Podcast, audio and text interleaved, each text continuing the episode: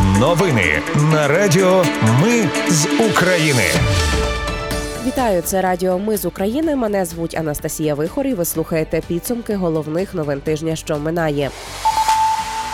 Однією з найбільш резонансних тем цього тижня є ситуація навколо Запорізької атомної електростанції. Президент Зеленський каже, що Росія підготувала сценарій і розглядає теракт з викидом радіації на атомні електростанції. Екологічна ситуація в Україні після підриву Каховської гідроелектростанції суттєво погіршується. Вода відступає, але лишається мул, тіла людей, тварин, масовий мор риби і неймовірний сморід. Ще окупанти цього тижня не дорахувалися кількох мостів і баз на захоплених територіях.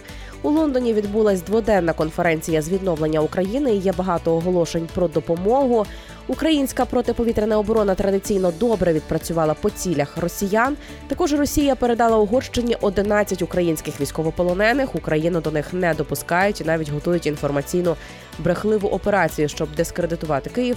Ну а командувач сухопутних військ збройних сил України Сирський і президент Зеленський зробили кілька заяв щодо контрнаступу. Про все це та більше слухайте за мить у підсумках тижня на радіо Ми з України. Однією з найбільш резонансних тем цього тижня є ситуація навколо Запорізької атомної електростанції. Президент Зеленський після доповіді розвідки та СБУ заявив, що Росія підготувала сценарій і розглядає теракт з викидом радіації на атомній електростанції. Раніше керівник головного управління розвідки Буданов повідомляв, що на ЗАЕС російські війська замінували ставок охолоджувач, який необхідний для безпечного функціонування станції. За його словами, в разі якщо Росія підірве його, є велика ймовірність, що будуть значні проблеми проблеми. Водночас МАГАТЕ відреагували на заяву української влади про мінування охолоджувачів реакторів Запорізької атомної електростанції і зауважили, що міни в ставку охолоджувачі під час візиту гендиректора Рафаеля Гросі не виявили. Міни є за межами станції, а також у певних місцях всередині. Росіяни пояснили це місії оборонною метою. Попри все це в Україні починають роботу штаби, які розгорнуто на випадок теракту Росії на Запорізькій атомній електростанції. Про це повідомив міністр внутрішніх справ Ігор Клименко в ефірі телемарафону. За його словами, до роботи штабів залучені енергетики, представники ДСНС, поліція і медики. Йдеться про 200-кілометрову зону навколо Запорізької атомної електростанції. Він зазначив, що все обладнання для вибіру радіації, яке має Україна, готове до використання, і найближчими днями буде проведено навчання із перекриттям доріг, розгортанням санітарних блокпостів. Водночас населенню потрібно знати, що на час ситуації, яка може виникнути, люди не повинні виходити з укриттів без команди. Ну і поки про можливий теракт на Запорізькій атомній електростанції тільки говорять, ми лише починаємо розуміти наслідки іншого теракту підриву Каховської гідроелектростанції. Вода вже відступила від берегів водосховища на приблизно півтора кілометри. Дніпро практично повертається в своє русло, в якому річка була 70 років тому. Через руйнування греблі Каховської ГЕС без води лишається чотири системи зрошувальних каналів. Пише BBC. До початку вторгнення вони живили водою майже 6 тисяч квадратних кілометрів полів, на яких вирощували близько 2 мільйонів тонн зерна на рік. Ну і через обміління Дніпра в Запоріжжі з'явився сильний сморід. З річки через спекотну погоду почав випаровуватися мул, що спричинило неприємний запах. Повідомив голова Запорізької обласної військової адміністрації Юрій Малашко. Поширенню неприємного запаху, за його словами, також сприяє безвітряна погода. В області посилили моніторинг показників складу води та проводять додаткові забори проб. До покращення ситуації доведеться терпіти ще кілька діб. Нагадаю, що підрив Каховської гідроелектростанції спричинив затоплення затоплення цвинтарів, сміттєзвалищ, вбиралень. Тому вода із найближчих населених пунктів може стати непридатною для вживання. Повідомили в міністерстві охорони здоров'я. Ну і про приємне окупанти цього тижня відчули вибухову хвилю українського контрнаступу. Принаймні вони самі так стверджують. На межі Херсонської області та Криму пролунало кілька гучних вибухів. Пошкоджено декілька мостів, зокрема Чонгарський. Колаборант Сальдо каже, що для атаки використали ракети Storm Shadow. Він казав, що удар по мосту не вплине на перебіг спецоперації. Хоча очевидно, що найкоротший маршрут із півострова до південної лінії фронту окупантів перебито.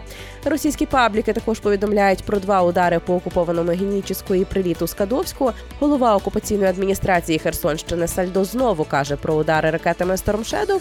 На цей раз їх було нібито чотири. Ймовірно, прилетіло по військових об'єктах. Україна нічого не приховує, тому командувач повітряних сил України вже підтвердив влучання по базі Росгвардії в Генічеську, що на Херсонщині.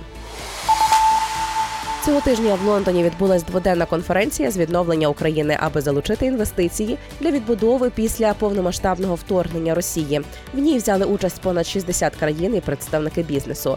Обговорювали швидке відновлення зруйнованої інфраструктури, реформи необхідні для повоєнної відбудови та розвитку торгівлі інвестицій, відбудову та повоєнну стратегію розвитку енергетики, а також відбудову житла, цифрову відбудову та розвиток технологічного сектору. Ну і гуманітарне розмінування за попередніми оцінками. Донори вже пообіцяли Україні підтримку більше ніж на 60 мільярдів доларів. Більшу частину цих коштів надасть Євросоюз в пакеті на 4 роки.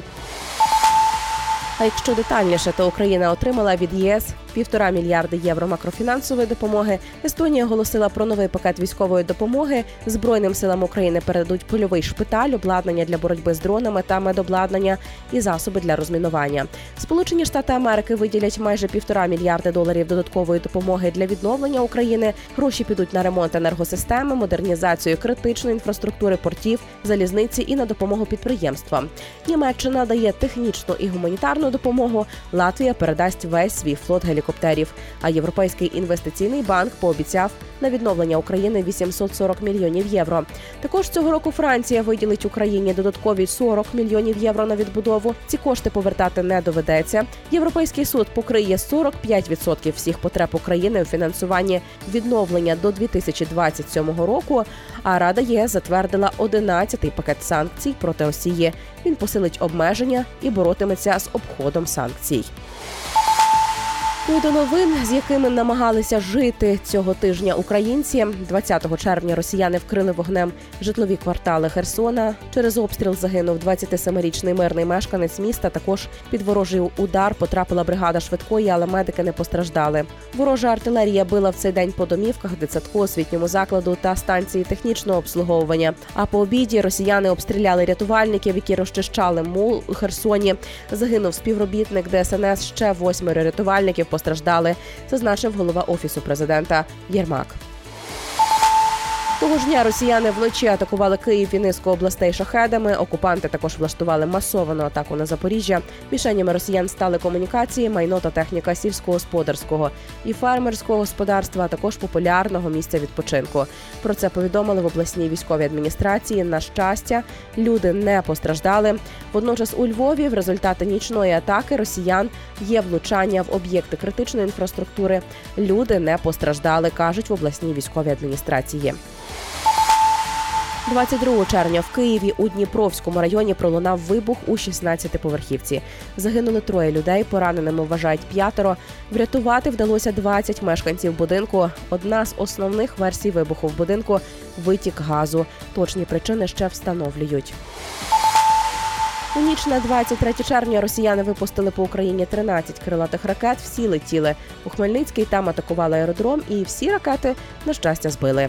Того ж дня російські війська обстріляли в Херсоні комунальне транспортне підприємство. Один 55-річний працівник загинув на місці. Ще п'ятеро його колег отримали поранення. Двоє з них померли вже в лікарні. Про це повідомив очільник місцевої обласної військової адміністрації Прокудін.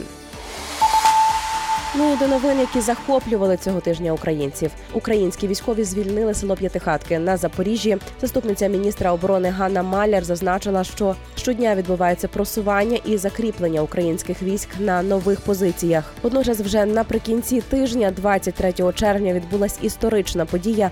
Збройні сили України звільнили частину території між Красногорівкою та Старомихайлівкою на Донеччині. Зазначу, що ця територія з 2014 року була під окупацією Російської Федерації. Водночас щодо контрнаступу, то командувач сухопутних військ збройних сил України генерал-полковник Сирський повідомив, що основні сили української армії ще не були задіяні в наступі. Про це він заявив в інтерв'ю The Guardian. Сирський додав, що ворог продовжує передбачати найнебезпечніші для себе напрямки і будує там потужну оборону, яку досить важко прорвати. Проте він впевнений, що місце для прориву буде знайдено. Також генерал розповів, що зараз угрупування російських військ на українській території налічується близько 400 тисяч. Водночас президент Володимир Зеленський в інтерв'ю BBC заявив, що контрнаступ іде повільніше ніж хотілося. Він дав зрозуміти, що на Україну чинять певний тиск, очікуючи, що наступ ітиме швидше. За словами президента, при всій повазі Україна просуватиметься на полі бою так, як вважає за найкраще. Росія цього тижня передала Угорщині 11 українських військовополонених. Українські дипломати і консули доступу до них не мають кілька разів. У військових була нагода зустрітися з рідними. Натомість речник уряду Угорщини Ковач у коментарі CNN заявив, що українські військовополонені, яких Росія передала Угорщині, є вільними та можуть лишатися в Угорщині або покинути її в будь-який час за власним бажанням. І він заперечує, що угорський уряд відмовив українським дипломатам у доступі до них. За його словами, звільнили полонених після співпраці між російською православною церквою та угорською благодійною службою Мальтійського ордену. Трьох українських військовополонених таки вдалося вивезти з Угорщини. Повідомив речник МЗС Ніколенко.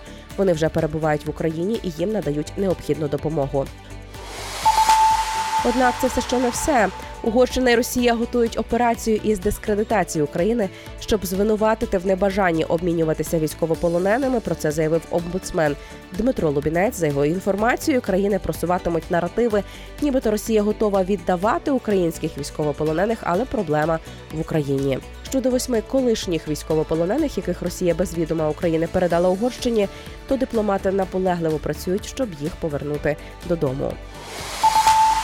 За підсумками тижня, що минає, президент Володимир Зеленський провів засідання Ради нацбезпеки і оборони. Він вже повідомив про ухвалення рішення. Перевірка укриттів по країні показала невтішні результати, тому будуть кадрові рішення для місцевої влади. Питання укриттів і безпеки України має стати пріоритетом. Зауважив президент. Прийняли рішення про перевірку стану всіх мостів в країні.